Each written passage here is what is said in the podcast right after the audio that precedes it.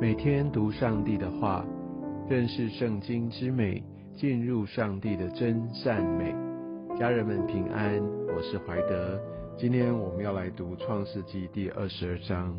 在一开始说这些事以后，主要讲的就是在二十一章所经历到以撒出生，夏甲跟以实玛利被赶走，然后亚伯拉罕跟亚比米勒来定下这个在别是巴的约定。我想这些事情都是让亚伯拉罕非常非常的经历神，而我们可以看到在二十二章这边很清楚的讲到神要试验亚伯拉罕，相信神要再给亚伯拉罕一个测试。我想就好像神也常常要给我们一些的测验，不是为了说要考倒我们。而是让我们可以看见，其实我们对神的心在哪里。有些时候，透过这些的测验，也让我们能够更加的能够对神来对焦。我也相信神也透过对亚伯拉罕的这些的测验，来帮助他能够更聚焦、更抓住，能够更紧紧的跟随神。在上帝对亚伯拉罕的试验当中，他要他带着他独生的儿子，他所爱的这个独生子。要献为反祭，要把它献给神。我想这真的是一个极大的一个考验，而且上帝所说的是他在亚伯拉罕等候了一百年之后才得到的这样的一个后裔，而且是独生的后裔。我们相信神，他要测试的就是亚伯拉罕对他的信心，而这个信心被试验的方式，就是在于他如何来回应上帝。给他的命令，还有给他的呼召。而当我们看见第三节亚伯拉罕他怎么回应呢？他先得着这样的一个命令，他第二天清早就起来，背上驴，带着两个仆人和他儿子以撒，也劈好了燔祭的柴，完全没有迟疑，而且是做足充分的准备。他就好好的，就非常扎实的要来跟随神，就要来照着神的吩咐来做。我就想到，好像如果在我的生命当中发生了类似的事情，当然我想这个程度绝对差很多。但即使是如果神有一这样的一个给我的感动，要挪去我很珍惜的东西，我觉得我可能会祷告很久，祷想要再寻求，然后说我会不会是搞错了？主啊，你一定要这个样子吗？当确认了，我可能还是心不甘情不愿就随便弄。但是我们看到亚伯拉罕。他是用这样的方式，用这样的一个态度，用这样的一个回应，来紧紧的来跟随神。我想这才是一个真正的信心。真正有信心，必定表现在他实际的行为上面。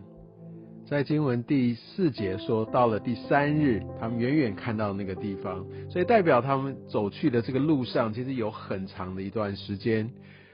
我想，如果当时亚伯拉罕的回应是有任何的冲动，经过了这两三天的时间，应该也沉淀下来了吧？应该也冷静了吧？该后悔的话，也应该也要后悔了吧？但我们发现亚伯拉罕他是非常真实的跟随，所以我们知道他的回应绝对不是一时的冲动，而且令我们非常讶异的是第五节。亚伯拉罕他怎么跟他的仆人说？他说：“我与童子往那里去拜一拜，就回到你们这里来。”亚伯拉罕他的意思是我们一起去，然后我跟他还会再回来。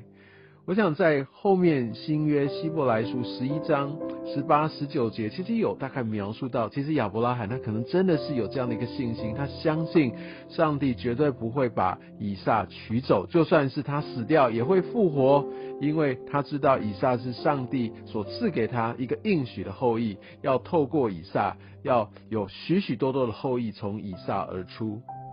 而我们可以来看看以撒。以撒呢，他背负着财在这六节，其实他是一个预表，好像耶稣他要背着十字架上各个塔山。这边也讲到第八节，二人同行，所以代表我们在回应神的呼召，我们在做神所要我们做的事情，我们永远不会是被撇弃的，上帝依然同在，是二人同行。而且以撒呢，在第九节我们看到他甘愿被捆绑。他被甘愿就放在坛上。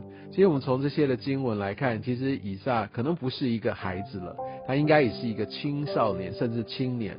所以他孔武有力，而他的父亲亚伯拉罕应该是年老了，所以他如果真的不甘愿，其实亚伯拉罕没有办法来把他绑住，把他放在这个坛上，但他甘心乐意，这不就是耶稣基督的写照吗？他明明是神，但他甘愿成为人的样式，甚至甘愿来为我们受苦、受死、被钉十字架。后来事情的发展，我们都知道，最后那个天使阻止了亚伯拉罕的下手，而预备了一只公羊代替他献为反祭。你知道我们的父神，他也是用这样的方式要献上他的独生子，而在这一次，他的独生子就真的死了，没有被代替。所以我们就可以知道，我们的父神他没有留下一样不为我们。就他这就显明他对我们的爱是何等的深。在十六节到第十八节，我们可以看到那个天使再次的来对亚伯拉罕诉说他要给他的应许，而这个应许必然成就。但十八节后面也提醒我们，为什么呢？因为亚伯拉罕听从了神的话，所以我们对神的一个顺服，对神的一个听从，对神的一个毫无保留的回应。是让神来成就他应许的一个要件喽。其实这整章的经文也让我们看见奉献真正的核心意义。奉献或许不是看我献出多少，奉献可能是看我还留下什么。愿上帝继续带领，也让我们更深的来认识他，也透过我们对他更深的认识，我们能够更加的信靠他。愿上帝祝福你。